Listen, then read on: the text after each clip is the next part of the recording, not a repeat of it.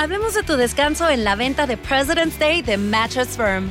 Llévate una cama king a precio de queen o una queen a precio de twin y ahorra hasta 500 dólares en Silly. O llévate un Tempur-Pedic y ahorra hasta 500 dólares en sets de colchones ajustables. Además, recibe 300 dólares de regalo instantáneo, válido para accesorios de descanso, disponibles para entrega rápida y con nuestra garantía de precio bajo. Solo en Mattress Firm. Aplican restricciones. Visita una tienda para más detalles. Aquí comienza, desde el Cerro La Pólvora para todo Chile. Cerro a la izquierda, desde los estudios de Radio Voz de la Mujer 107.7 en Concepción. En semanas atareadas por los efectos de la pandemia a nivel mundial, en Chile pareciese que se desea retornar a la normalidad por simple decreto. Tal como en dictadura, se decretaban las reglas de este modelo neoliberal. Una circular ministerial aborda la vuelta paulatina de funcionarios públicos. A su vez, malls y centros comerciales están siendo instruidos para abrir sus puertas al público en general. Mientras tanto, hospitales sufren por la falta de insumos para atender esta enfermedad. Todo esto a portas del pic de contagio. Esta realidad sui generis se complementa con la precariedad laboral absoluta. 300.000 despidos y la decisión del retail de iniciar suspensiones laborales todo esto, gentileza del polémico dictamen de la Dirección del Trabajo que autoriza dicha acción. Todo esto nos lleva a pensar en la precariedad laboral y cómo afrontar este proceso de crisis. Puntos de análisis y reflexión en el capítulo número 8 de Cerro a la Izquierda en cuarentena.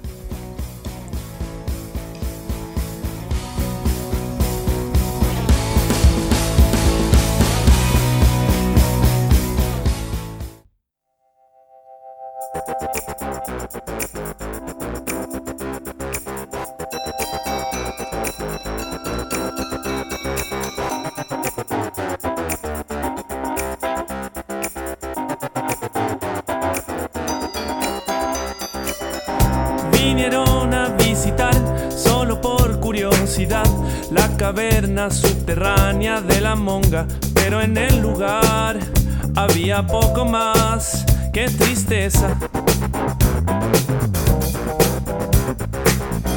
Explosivos por aquí, curanderos por allá, fantasía y decadencia por el set son el sabor del mes. Se besan como dos niñas a la moda que trepan por tu espalda sin pedir. Ya sé que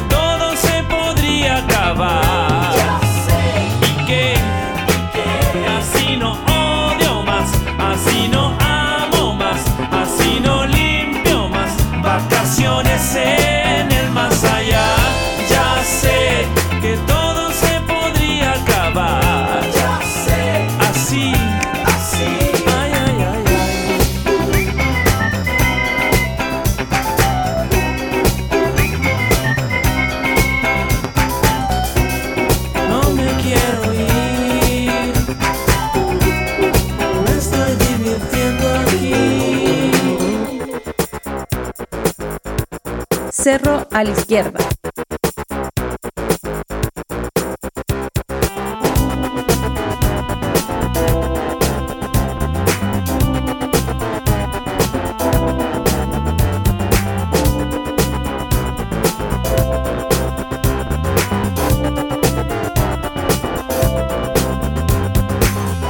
Puedo ir a navegar en pelota por el mal, con la cara pixelada en las noticias, lloriquearte más, que es un escándalo cómo te comportas.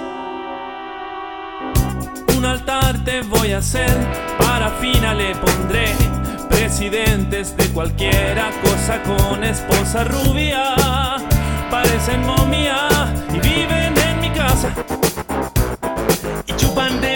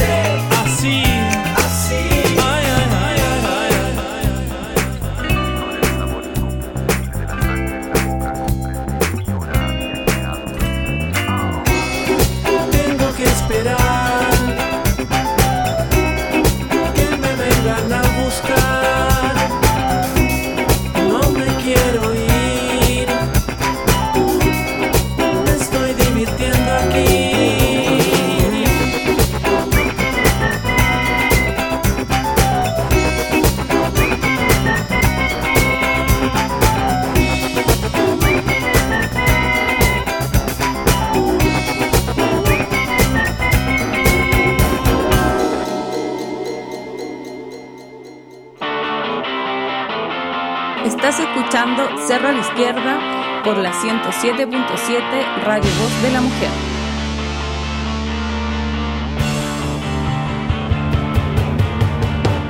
Muy buenas tardes, muy buenos días, muy buenas noches, dependiendo de la hora que esté escuchando este programa hecho para la 107.7 Radio Voz de la Mujer en Concepción y compartido para todos ustedes a través de Radio Aucán de San Fernando, Radio Monte Águila, Radio Valentina de Ranguelmo, Radio Villa Olímpica de Ñuñoa. También para toda la gente que está escuchando este programa en resumen.cl, así como en Spotify, extendemos un gran y afectuoso abrazo. Un abrazo con distanciamiento físico porque estamos lejos. Estamos todos los partícipes de este programa en nuestras casas. Y no estamos en el estudio de la radio, estamos cada quien en su casa. En distanciamiento físico, pero no en distanciamiento social, como dijo Robinson hace un par de capítulos atrás y que lo acaba de confirmar la OMS. Ha sido un adelantado a, los, a los expertos. El abrazo va para Valdivia y saludamos a Robinson. ¿Cómo estás? Hola, ¿cómo están todos y todas los que nos están escuchando y ahí también a nuestros compañeros y a nuestro invitado de hoy? Em, la verdad es que no fui ningún adelantado, si eso lo venían planteando varios especialistas en realidad en torno a que no era distanciamiento social sino físico y agregarle a eso nomás que el, la cercanía social tiene que ser más fuerte que nunca en realidad. Necesitamos más organización y más empuje social para continuar luchando. Eh, eh, en pandemia y después de la pandemia, sobre todo con lo que vamos a escuchar hoy día, con la entrevista que vamos a tener. Así que eso, saludos desde Valdivia para todos y todas. Así es, pues. Y dijo distanciamiento, que no fuera distanciamiento social por un tema de salud mental, así que importante también. Sí.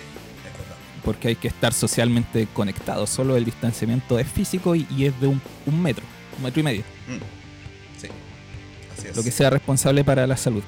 Bueno, yo que le hablo de Concepción, para el mundo, al igual que Angel, quien nos saluda desde Barrio Norte, en la ciudad penquista, capital del Biobío. ¿Cómo estás, Angel? Hola a todos los auditores, a, todas las radios amigas que nos retransmiten. Sí, yo estoy desde Barrio Norte. En este momento, antes de que comenzara este programa, estábamos con la Asamblea de Barrio Norte coordinando eh, eh, las cadenas de consumo de productores, de oficios, para ver en qué, en qué puede aportar cada uno de los vecinos. Estamos justo en ese proceso hoy día de, organizarnos para poder eh, comenzar a funcionar de forma ordenada en la población, en el barrio, acá en Barrio Norte muy bien. Pura gente bacana en este programa. Pues yo estoy haciendo lo mismo acá en Valdivia, por si acaso. También estoy organizando. Por eso lo digo. bueno, contamos en, ahora con el segundo invitado de nuestra temporada 2020 en cuarentena.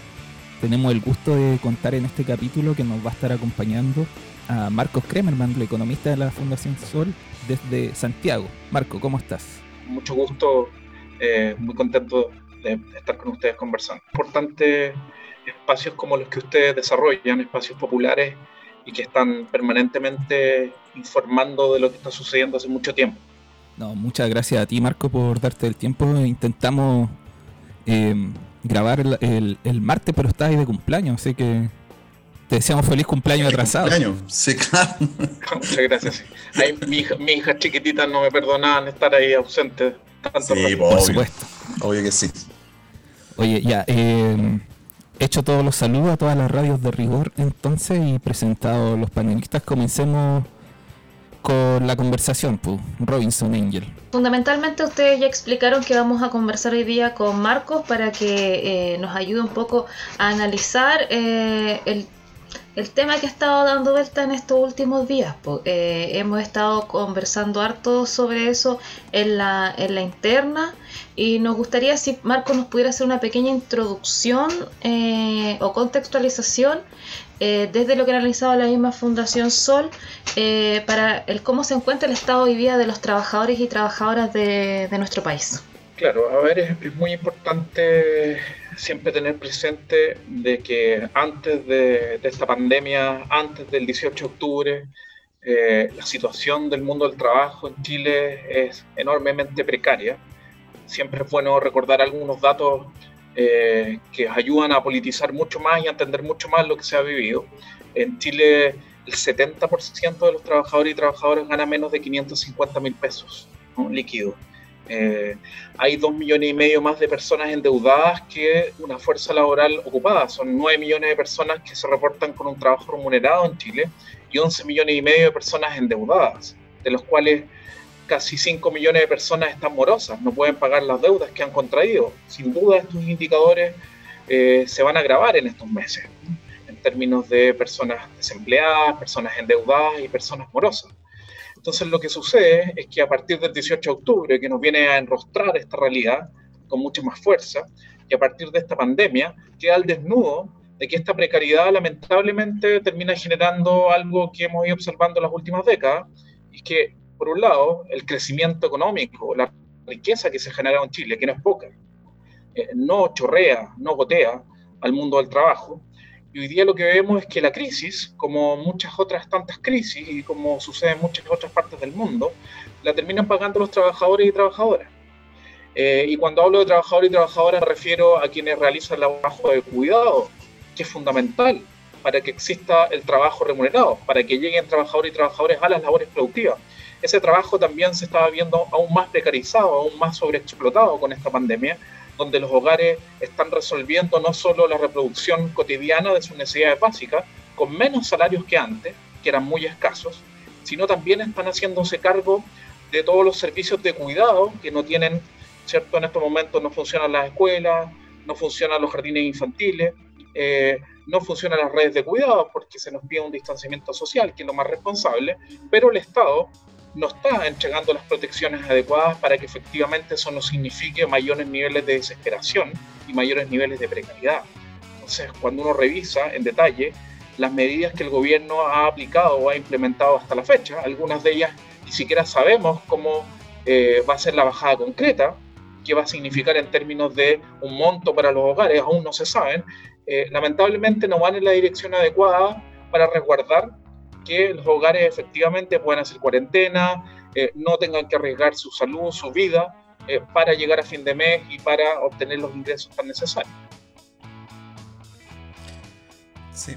Marco, eh, una de las primeras medidas anunciadas tuvo que ver con recaptar los, los, dineros del fondo de, de, seguro de cesantía de los trabajadores. esto fue como tal vez la, la primera medida así dirigida directamente a, a los trabajadores acompañada de esta ley que protege en realidad a las empresas eh, y que congela, congela eh, la relación, el contrato laboral. Y en ese sentido... Que tiene ese mal nombre. Sí, claro. De llamarse ley de protección, al, empleo. En realidad es protección a la empresa, para decirlo bien, claro. Al empleador.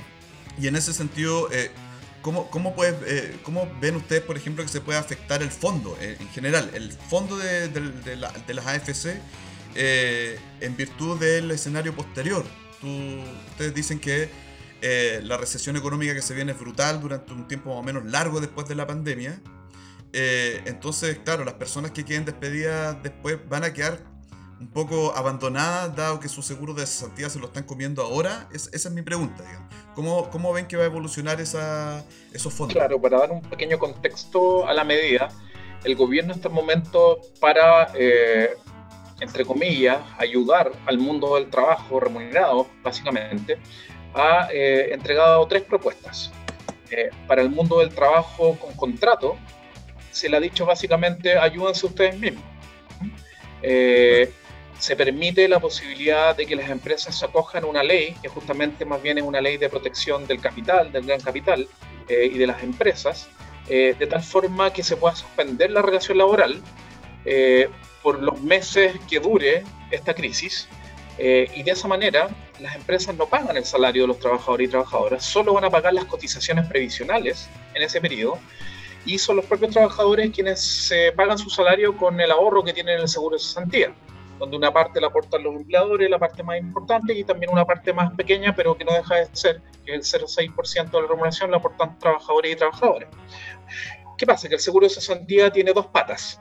Tiene la pata de la cuenta individual, ¿no? que es parecido a la lógica de la cuenta individual del sistema de pensiones, de la AFP, donde ahí se va depositando lo que se va ahorrando, una parte del empleador, fundamentalmente, y otra parte del trabajador y una vez que esos ingresos, esos ahorros se agotan, los trabajadores pueden acudir al fondo solidario, que es una especie de fondo de reparto, eh, que permite suplir eh, los pagos de seguro de cesantía cuando se pagan, se, se, acaban los gastos en la cuenta individual. Entonces, ¿qué dice la reforma actual? La ley. La ley dice que eh, en primera instancia se va a hacer uso de los recursos que los trabajadores y trabajadores tienen en su cuenta individual. Y eso permite para el primer mes costear el 70% de la remuneración que tenían los trabajadores. O sea, en primer lugar, hay una caída inmediata de 30% de los ingresos regulares de los trabajadores y trabajadoras. El segundo mes, ya el pago baja un 55%. Estamos hablando de que prácticamente eh, esos trabajadores y trabajadores tendrían que empezar a acostumbrarse a vivir con la mitad de su salario. Y el tercer mes baja un 45%. Esto tiene, eh, se subieron un poco los topes máximos y los mínimos, de tal manera que nadie pueda recibir los primeros tres meses menos de 225 mil pesos. Eso fundamentalmente para quienes ganan el mínimo, en los primeros tres meses esté en torno al 70% de los tres meses, pero los trabajadores que ya ganan 400 mil van a ver inmediatamente la caída cercana al 55 y al 45%. ¿Qué sucede? Que cuando las personas no tienen la plata suficiente para pagar el primer pago o el segundo pago, dependiendo de esos montos, se activa el fondo solidario. El fondo solidario, hoy día, entre el fondo solidario y las cuentas individuales, hay acumulado algo así como 12.500 millones de dólares, que es como cuatro, cerca de 5 puntos del PIB de Chile, del Producto Interno Bruto, el tamaño de la economía nacional. Y el gobierno se comprometió a poner 2.000 millones de dólares más a ese fondo solidario si es que se necesita, ¿no? si es que eh, tenemos una cantidad importante de personas y empresas acogiéndose a esas suspensiones laborales, y el gobierno colocaría 2.000 millones de dólares adicionales cuyo origen aún no se sabe, quedó abierto en la ley, porque se quería sacar del Fondo Provisional eh, del Estado, que es un fondo de pensiones del Estado, no de la AFP, que tiene más de 10.000 millones de dólares, que se creó en el año 2006, y que en términos estrictos no se puede sacar la plata de ahí porque tiene otros fines ese fondo, que es financiar contingencia del pilar solidario.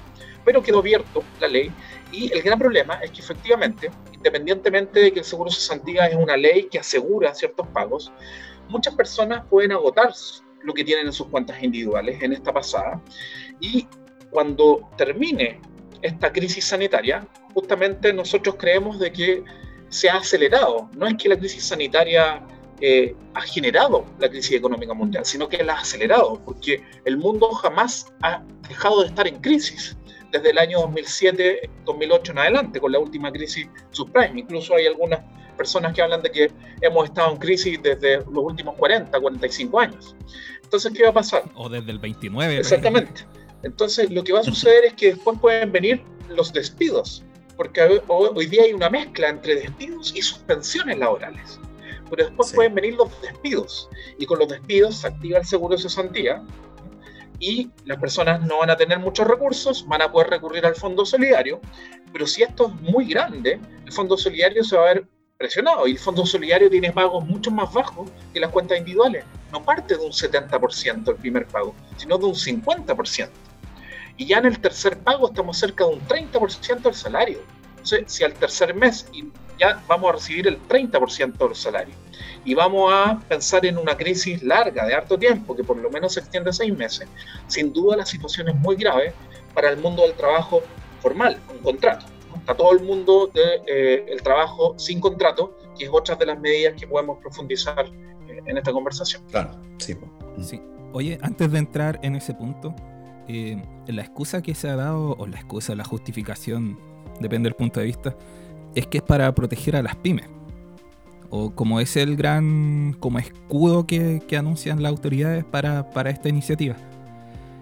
Pero es bueno, y además se han colgado, nos hemos dado cuenta que Ripley es una pyme, que París es una pyme, que ahora todas las grandes empresas se acoge, parece que son pymes. Pero a las pymes verdaderas realmente es una ayuda, es un buen proyecto para proteger a las pymes reales Claro, efectivamente, eh, nosotros de hecho eh, subimos en nuestras redes sociales dos declaraciones de la ministra del Trabajo. Una que decía al comienzo, cuando se está discutiendo la ley, que esta era una, ley justamente para proteger el empleo en las empresas más pequeñas, que incluso la palabra pyme puede ser un poco amplia. Uno podría decir más bien micro, ¿no? que son micro y pequeñas empresas, que son las unidades productivas que se parecen un poco más al mundo del trabajo que son bastante más precarias, que requieren que los bancos les prestan tasas de interés súper altas, o sea, las tratan como trabajadores y trabajadores. Las empresas grandes las tratan súper mal cuando son proveedores, etc. Pero hoy día, en los últimos días, nos dice que, dado que tenemos informaciones concretas que ya más de 50 y tantas mil empresas se han acogido a esta suspensión laboral, y estas empresas no son las micro y pequeñas, sino que también están apareciendo Ripley, que tuvo más de 100 mil millones de utilidades en el año 2019.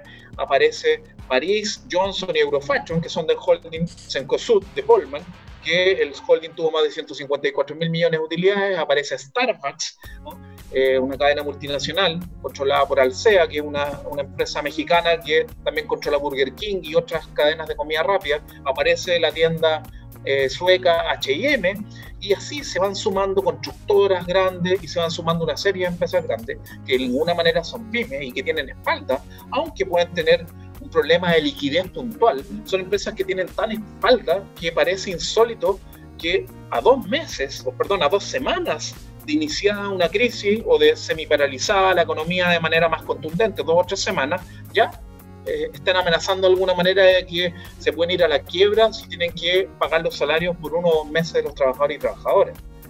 Entonces, efectivamente, eh, la ley eh, ha sido ocupada también por el gran capital. Ha, sido a la medida del gran capital para proteger sus tasas de ganancia. Y para las empresas más pequeñitas, ahí uno podría ser más sensato y reflexionar de que tiene cierta racionalidad. Empresas que efectivamente son más pequeñas este, en esta pasada efectivamente pueden tener grandes problemas para no solo pagar los salarios, sino para pagar costos fijos, para pagar deuda.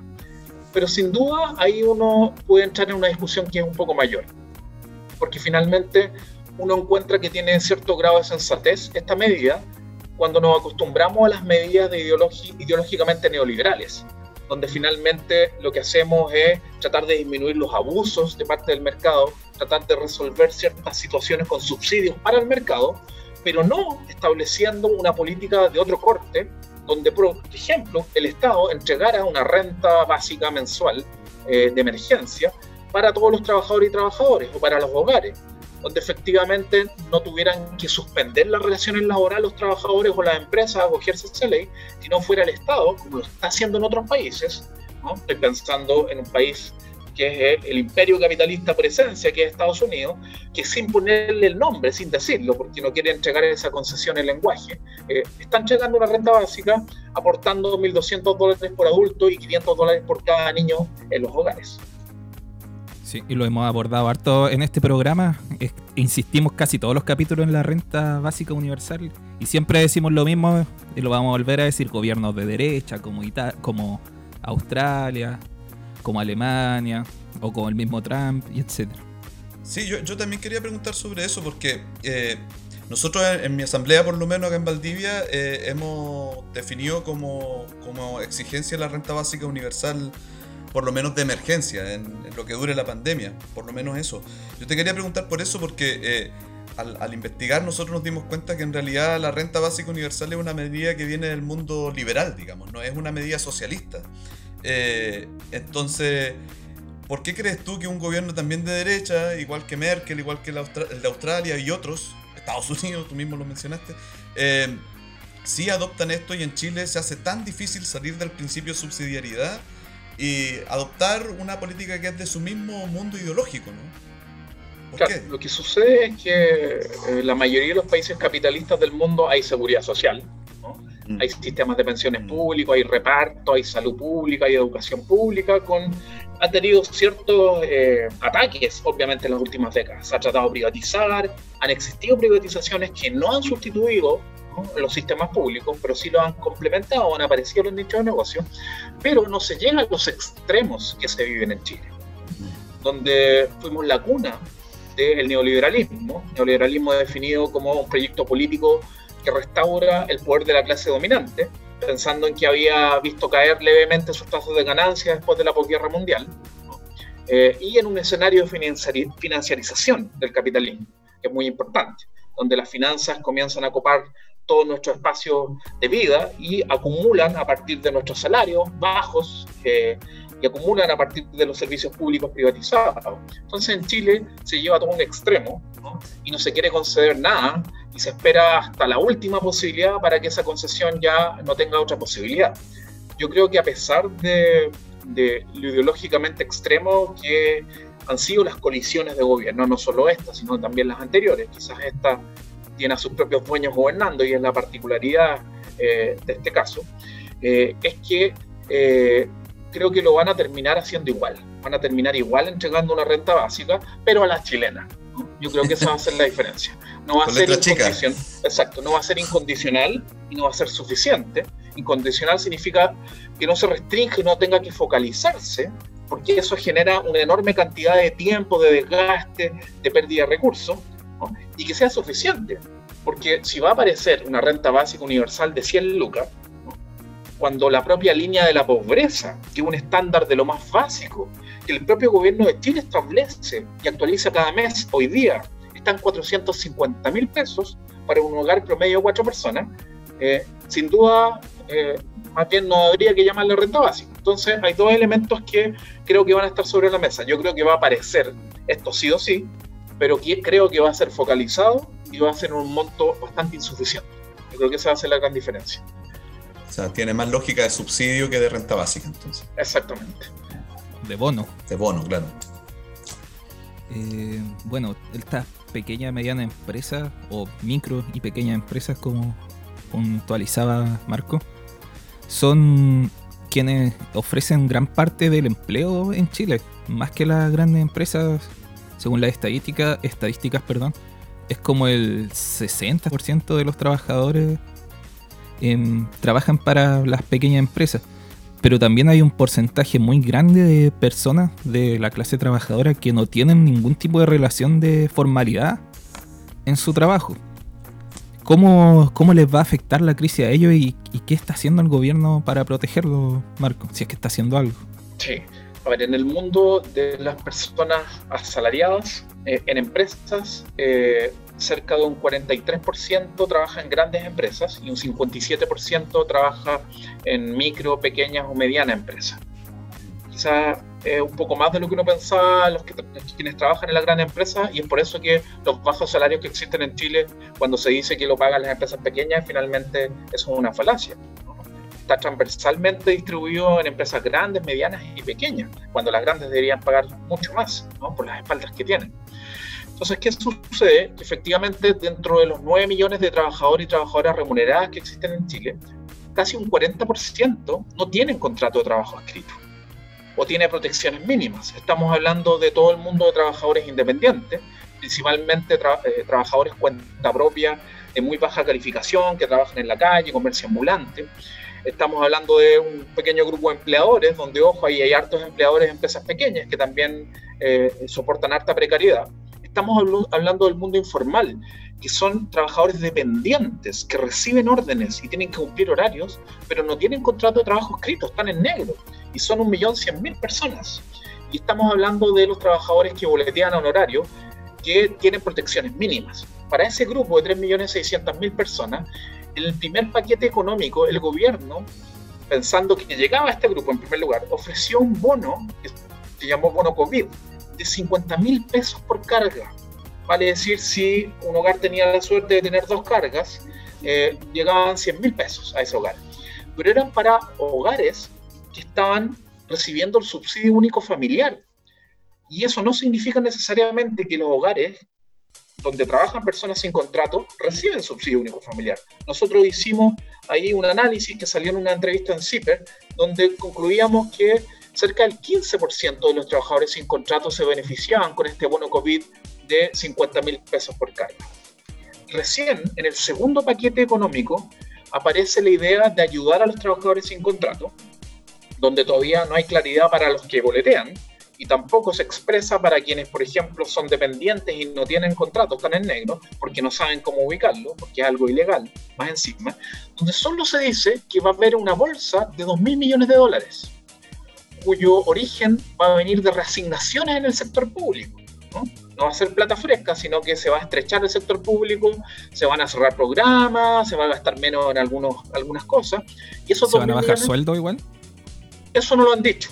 Esperemos que no lleguen a ese nivel, pero no lo han dicho. Han dicho que no van a tocar los sueldos ni van a despedir a nadie. Pero lo que se observa en los últimos días parece ser de que hay que estar mirando esto con mucha atención porque podría venir una precarización en el sector público. Entonces, esos 2.000 millones de dólares estarían disponibles para un universo no de 3.600.000 personas, sino de 2.600.000 personas. Un millón menos. Pero aún no se ha dicho nada cómo se va a pagar, por cuántos meses y cuál va a ser el monto. Entonces el gobierno está desesperado eh, tratando de ubicar a estas personas. Ha lanzado una campaña para que las personas se inscriban en el registro social de hogares del Ministerio de Desarrollo Social para saber quiénes son, porque no hay claridad, ¿no? No, conocen cómo es el mundo del trabajo. ¿no? Independientemente de que existan encuestas que nos permitan determinar y categorizar. Entonces en eso están en estos momentos. Y el tercer foco son las empresas más pequeñas. Y para que el Estado cree un CAE, un nuevo CAE, como se creó el CAE para la educación superior, ahora un CAE para las empresas pequeñas, donde van a haber garantías estatales de 3 mil millones de dólares, de tal forma que los bancos puedan prestar en torno a los 24 mil millones de dólares, que es como 9% del PIB chileno. Eh, se han establecido y se han asegurado con casi la mayoría de los bancos de que la tasa de interés a los cuales se presta ese dinero no supere el 3,5% nominal, pero los bancos están recibiendo tasas de interés de 0,5% del Banco Central. O sea, ahí hay una diferencia de tres puntos que los bancos dicen es por el riesgo que ellos corren de prestar estos créditos y que no se los devuelvan, pero el Estado está asegurando una garantía que llega a casi el 85% de los créditos. Y lo que no hay garantía es que empresas grandes puedan finalmente recibir gran parte de estos créditos, porque los créditos son para empresas que venden hasta un millón de UF, que es una cantidad de plata sideral donde se ubican empresas muy grandes. Entonces acá lo que no hay seguridad es que finalmente, y de hecho los propios funcionarios del Servicio de Impuestos Internos sacaron una minuta donde decían, acá muchos de los créditos se lo van a terminar llevando empresas grandes y medianas. O sea que el Estado le está pasando dineros públicos para asegurarle la utilidad a Andrónico Luxic, a Álvaro Sayé y a todos los dueños de los grandes bancos que operan en Chile. La plaza de bancos que opera en Chile. Exactamente. Mate, eh, empresas, bancos multinacionales, entre otros, Yarur, etc. Entonces, claro, lo que tenemos es que los bancos han salido a, defender esto corporativamente de que no van a ganar nada con aquello, porque está, por eso colocan un poquito más de interés, básicamente en términos reales, rarras el interés, eh, porque ellos tienen que asumir este riesgo reciben plata 0,5 el Banco Central de interés al año, pero prestan a 3,5 por el riesgo. Pero aquí, insisto, vamos a tener un riesgo que es relativamente garantizado por el Estado. Eh, y la banca tiene utilidades gigantescas. Voy a decir una cifra que yo creo que cuesta incluso dimensionarla. El año pasado, los bancos en Chile ganaron casi 8 mil millones de pesos al día. Esa fue la ganancia, 8 mil millones de pesos por día esa es la ganancia de la banca chilena. Eh, entonces, eh, cuando hablamos de que casi se están poniendo una mano en el corazón eh, en esta política claro, realmente es irrisorio. Aquí esperemos que de alguna, alguna vez por todas sea el capital, sea los grandes grupos económicos quienes paguen la crisis. Hoy pagar la crisis no significa que se van a ir a quiebra ni que se van a descapitalizar completamente, significa que hagan el esfuerzo que no han hecho en todas estas décadas. Eso es todo lo que se está pidiendo. Sí, son cifras difíciles de, dimensionar. 8 mil millones diarios. Eh, por ahí leí que ese universo de personas que tú decías que al parecer es por encuesta, pero no lo vi así, pero lo calculaban en 650 mil personas. Eh, es más o menos, esta es la dimensión de las personas que, que están en ese grupo de, trabajadores más precarizados y que no tienen ninguna posibilidad, por ejemplo, de bancarizarse, que no tienen ninguna cuenta corriente. Estamos hablando de la señora que vende sopaipilla en el carrito, ¿cierto? Ese tipo de personas y que el Estado, tú lo que dices es que el Estado no los conoce, no sabe cuántos son ni, ni quiénes son. Claro, e, es, un universo grande, estamos hablando de, eh, quizás hay una heterogeneidad, porque cuando tenemos trabajadores dependientes que no tienen contrato, hay un grupo pequeño que tiene salarios más altos que el promedio, pero la mayoría son personas que ganan bastante poco, ¿no? Mucho subempleo, vale decir, personas trabajando pocas horas, jornada parcial de una manera involuntaria, o sea, no, encuentran un trabajo, no tienen más horas que dedicar al trabajo porque la economía no da. Eh, son 3.600.000. Y si uno hablara de precariedad, por lo menos estamos hablando de que son 3 millones de personas en situación de precariedad, con ese trabajo informal, sin contrato. porque hay un universo que pueden ser en torno a los 500.000, que pudiera tener salario un poco más alto, un poco más de estabilidad, a pesar de no tener contrato o tener que boletear, pero la precariedad es de esa magnitud, pero esa precariedad se ha acelerado, o sea, ha ido agrandándose en estos últimos dos meses. Por tanto, el que a lo mejor, estoy poniendo un dato que incluso, ojo, en el Chile de hoy ganar un millón de pesos, que se ve millón, eh, muchas de esas familias que cuentan con un millón al mes están endeudadas, porque hay que pagar salud, educación, cuentas básicas, ropa, arriendo, alimentos, que cada día está más caro. Entonces, el, el, que boletee gana un millón, que puede estar en mucha mejor posición de que la mayoría que gana menos de 500 mil o 400 mil pesos, hoy día probablemente está recibiendo la mitad de su ingreso. Y ya pasa a ser un trabajador igual de precario en términos salariales, porque contractuales lo es también, que eh, la mayoría de los trabajadores. Entonces aquí vamos a tener eh, un universo cada vez mayor de trabajadores precarios y efectivamente eh, el gobierno no los conoce tiene encuestas que les permite tener la cifra general, eh, pero ha sido muy difícil de que en términos territoriales y en términos de sectores productivos, sobre todo con el comercio ambulante, pueda verificar exactamente quiénes son y cómo llegar con la ayuda necesaria. O sea, como que me llamaba la atención que el gobierno anuncia como un paquete de medidas de ayuda a los trabajadores y una vez anunciado a los días se da cuenta o le dicen que es insuficiente y genera uno nuevo que no, que no afecta a la mayoría y a medida como que cada anuncio le hace ir descubriendo cómo es más o menos la clase trabajadora o en las condiciones que están los trabajadores en Chile, porque pareciera que, que están en un, en un, realmente uno siempre lo dice, es casi un cliché, que la burbuja, que un mundo paralelo, pero es real, no, no tienen idea cómo es el Chile verdadero. Sin duda que hay mucho de eso, ¿no? Eh, finalmente no tenemos un oasis, claramente, eh, sino que tenemos eh, un paraíso más bien de la acumulación para los grandes grupos económicos, eh, que deberían hacer el esfuerzo principal en esta crisis.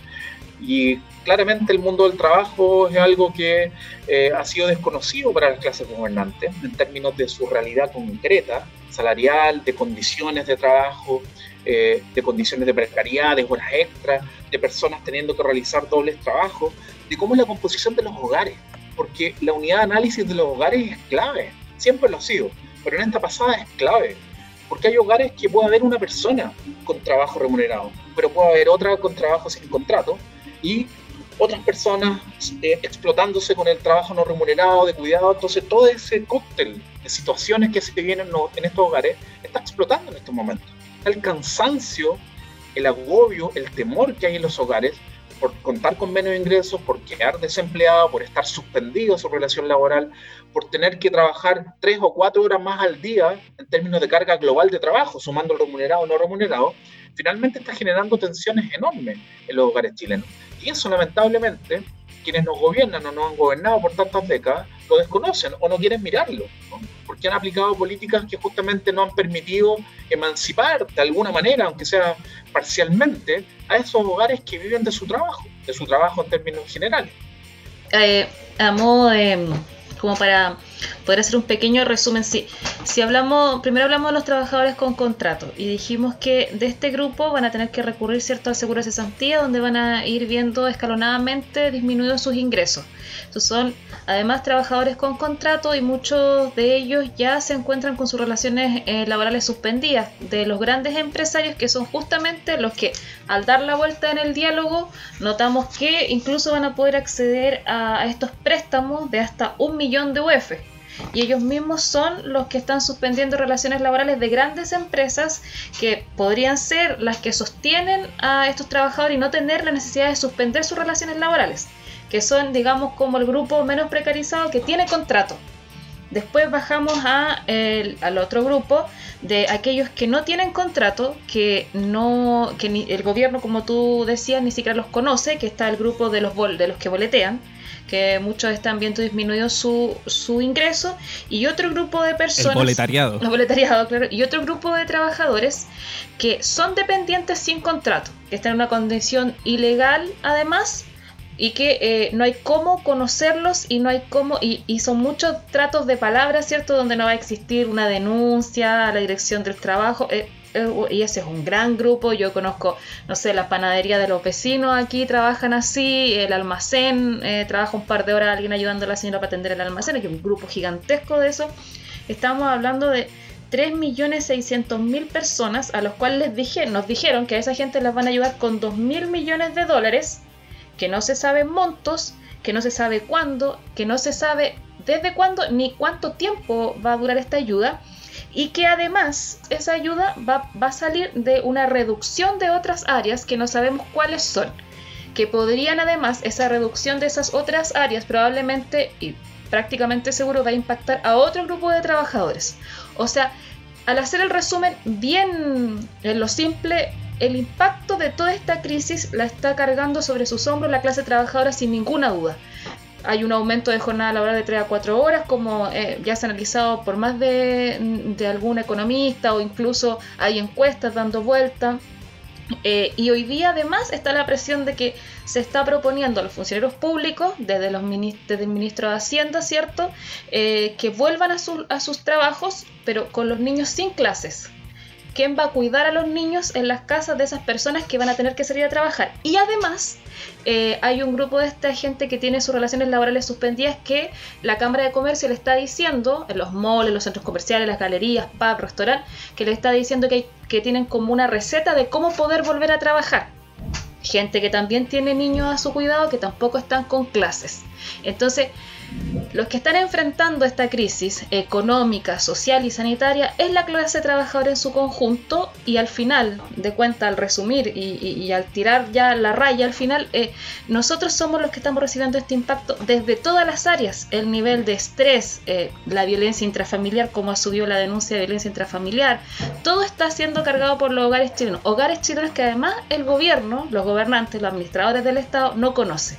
O sea, no sé si dice como... Mm, lo estoy haciendo de la manera más simple porque esto se tiene que comprender, porque hablar de cifras, de porcentaje, sí, pero también en el cotidiano, en el cómo vamos a enfrentar esto, cómo vamos a salir mañana a trabajar para poder eh, que estas relaciones laborales dejen de estar suspendidas, para no ver nuestro ingreso disminuido de esta manera.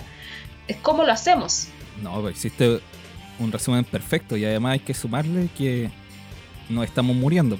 La cifra, si hacemos la cifra de gente de los muertos, de las cifras oficiales por lo menos, la mayoría son de, de, de comunas o, de sectores que pertenecen a la clase trabajadora y con condiciones de, de mal acceso a la salud, que ya es otro tema en sí mismo. Así que todo eso que dijiste y además el tema sanitario.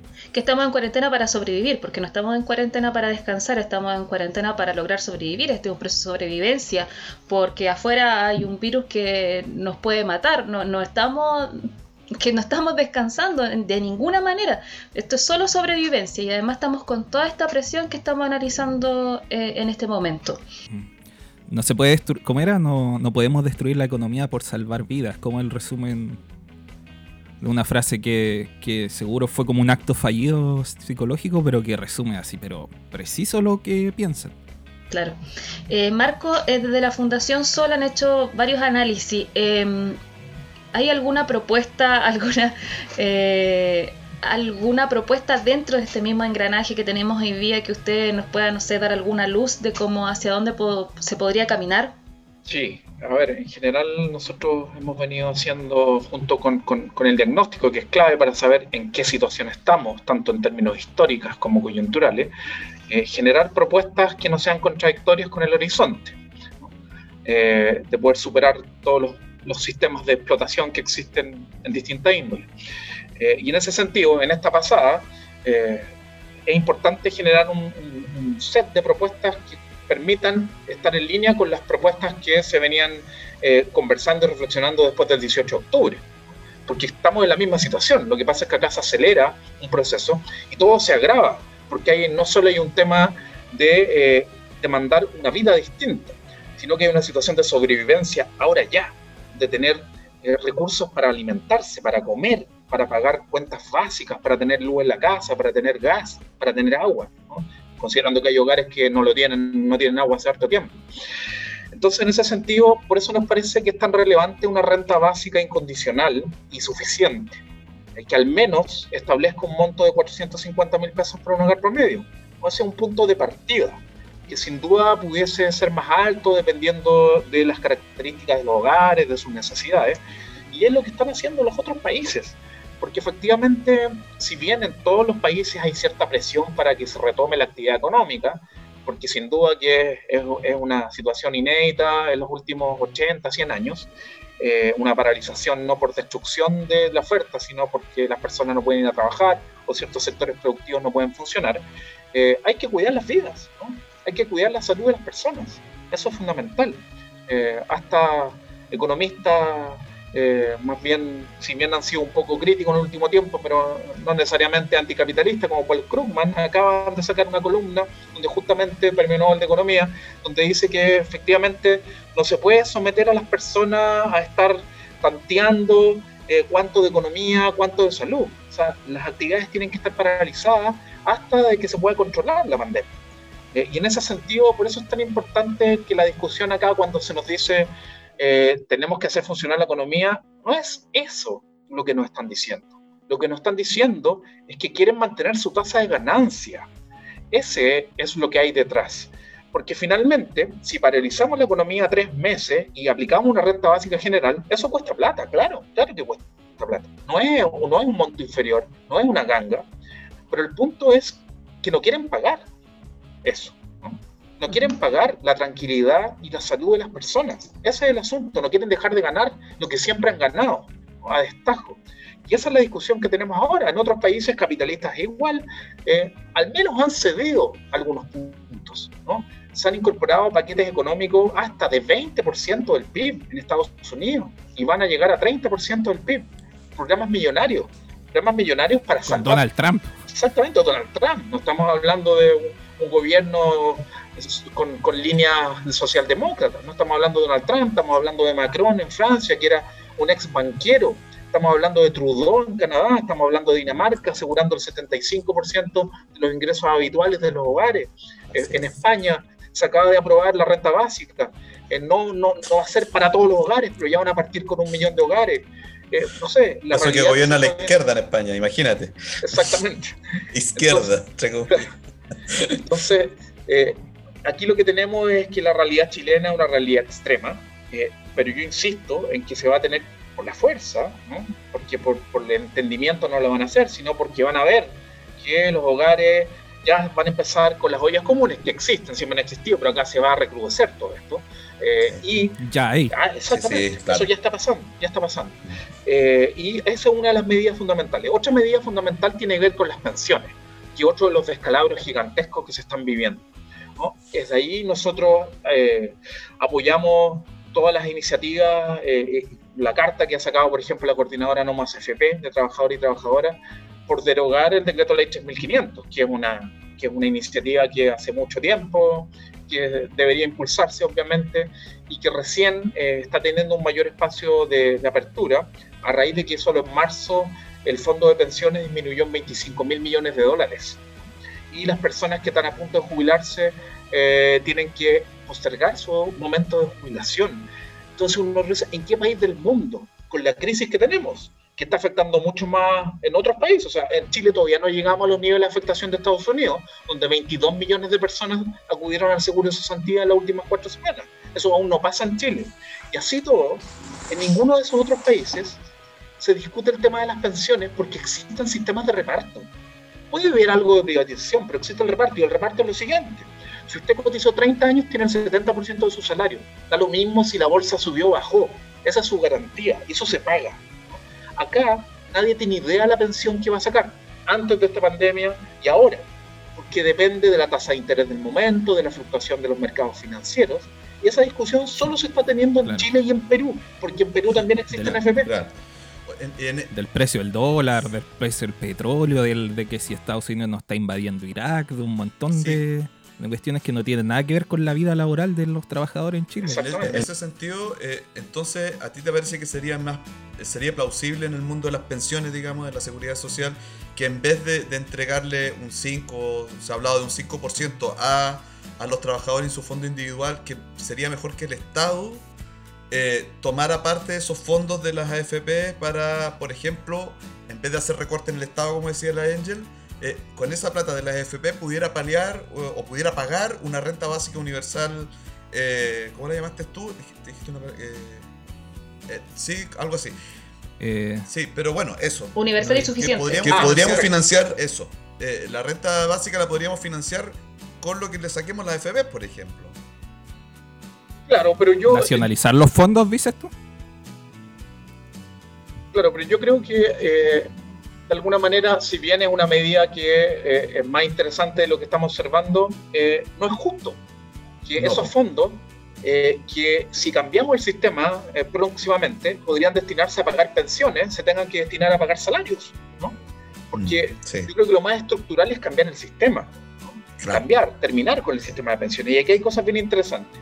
En primer lugar, nos parece que es súper eh, atingente políticamente lo que propone la coordinadora. Nosotros adherimos de derogar el decreto de ley 1500 y de que desde en estos momentos ni un peso más entra en la AFP. O sea, que nadie más cotice en la AFP. Y las cotizaciones de ahora en adelante, en este corto plazo, pasen a ser administradas, por ejemplo, por el Tesoro Público. Y para que no esté sometido a riesgos. Y a eso me refiero. Exactamente. Eh, y en tercer lugar, eh, entiendo que el debate sobre el retiro de fondos cuando un país no tiene seguridad social, como Chile, es legítimo al menos. Porque si yo le digo, no, ¿sabe qué? Vamos al debate de fondo y estructural, alguien puede decir, ¿sabe qué? Pero yo necesito comer mañana.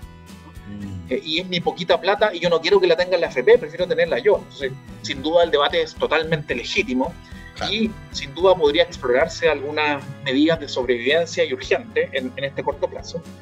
Pero es importante recordar, cuando muchas personas dicen, no, pero es que esto es súper difícil de realizar, que los países que habían privatizado sus sistemas de pensiones, después de Chile, sobre todo los de Europa del Este, como Croacia, eh, Polonia, Hungría, eh, Rumania, Estonia, Lituania, etc., después de la crisis anterior de la subprime, entre el año 2007 y el 2009, un año después, desprivatizaron los sistemas. A raíz de la crisis, exactamente, a partir de la crisis y de la movilización de las clases trabajadoras, tuvieron que devolverse a los sistemas de reparto público. Eso es lo que debería pasar en Chile. Bueno, Argentina lo hizo.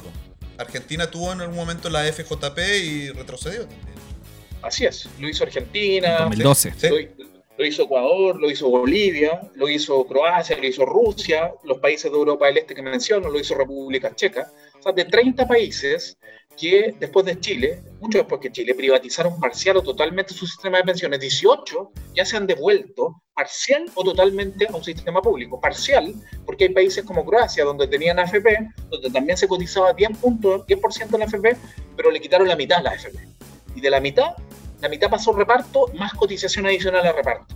Es como que hoy día que hay un proyecto de ley que dice que hay que cotizar seis puntos más y que eh, los seis puntos los coloque el empleador y solo tres a reparto, los seis fueron a reparto y también de los 10 que, que cotizan en la FPP, cinco fueron a reparto.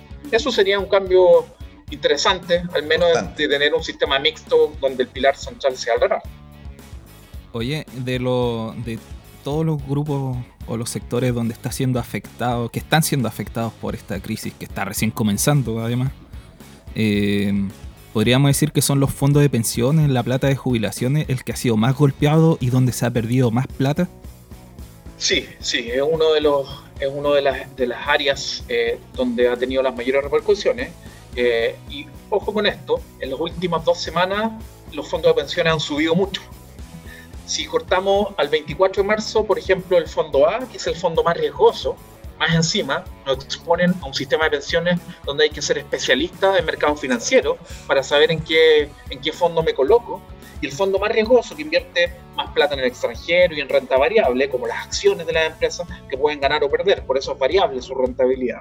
Eh, estaba en una caída de 22% histórica en del 1 de marzo al 24 de marzo, o sea, en 24 días, y ahora al 16 de abril está en una caída de 10%. Se recuperó todo ese trecho. Por eso se conocen como los rallies en los mercados financieros.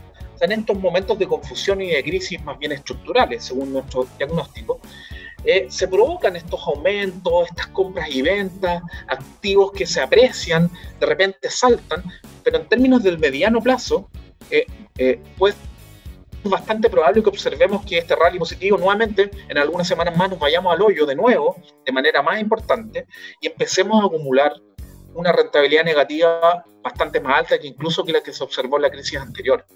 Eh, y muchas personas dicen, no, esto va a pasar, hay que mirar los retornos siempre a mediano y largo plazo. Claro, eso es con la historia pasada. Pero la historia reciente, donde tenemos una crisis que tiene envergadura que parece que son muy superiores a las que hemos observado en los últimos 90 o 95 años, al parecer podemos tener mucho tiempo de incertidumbre y los fondos de pensiones se van a ver afectados, los pensionados se van a ver aún más afectados y muchas personas van a tener que postergar su momento o su edad de jubilarse, lo cual es indigno y no tiene nada que ver con la seguridad social. Precarizando al sector más precario en Chile, en este país, por asegurar las utilidades inmorales que tienen los grandes grupos económicos, se está pasando por encima incluso de la vida de las personas. Eh, y si hay que sacar recursos, bueno, en Chile tenemos harto cobre, tenemos harto litio, tenemos un montón de recursos naturales que va a haber que echarle mano, va a haber que nacionalizarlo para asegurar recursos para un tiempo bastante complejo que se viene, o al menos es lo que propongo yo, no me arranco con los tarros, pero ahí hay plata. Eh, lo que tú dices es muy importante, porque en Chile tenemos cobre, tenemos litio, pero en realidad en el territorio chileno hay recursos naturales, pero hay otras personas que se lo han apropiado. Por tanto, en estos momentos no tenemos soberanía sobre aquello. Y eso justamente es lo que hay que recuperar, como tú bien dices. Hay que nacionalizar todos los recursos naturales, partiendo por el cobre, pero todos.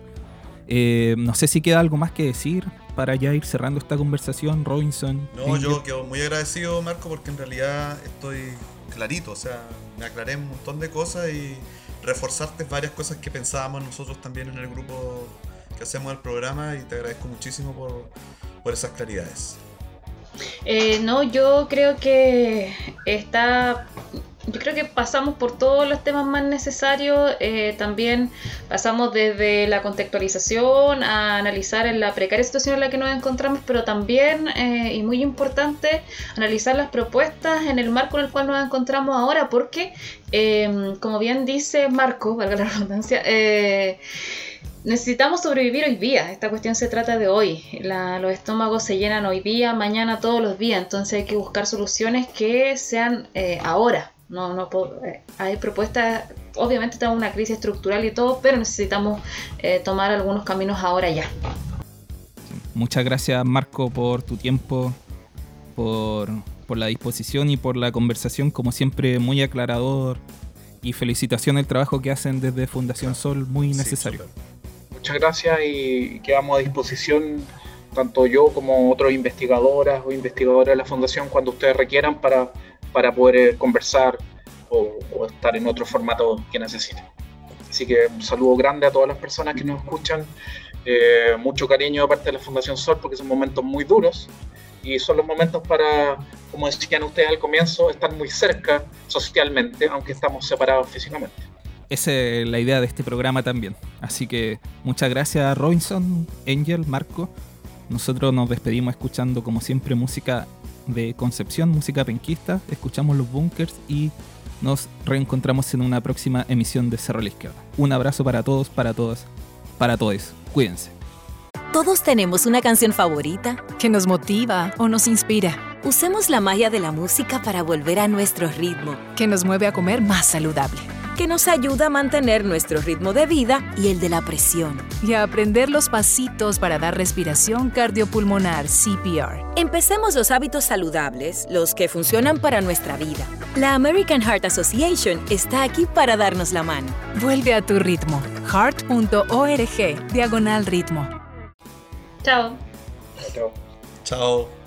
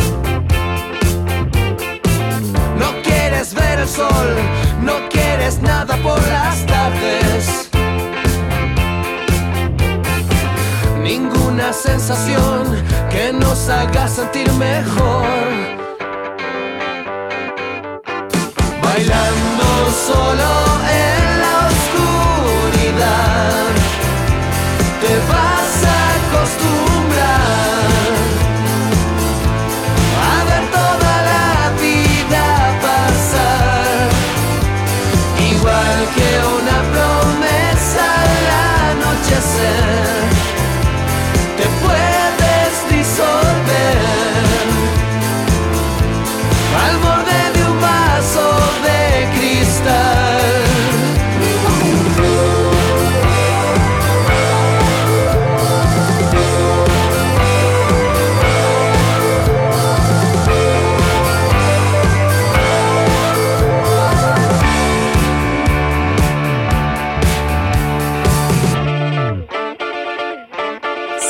a la izquierda,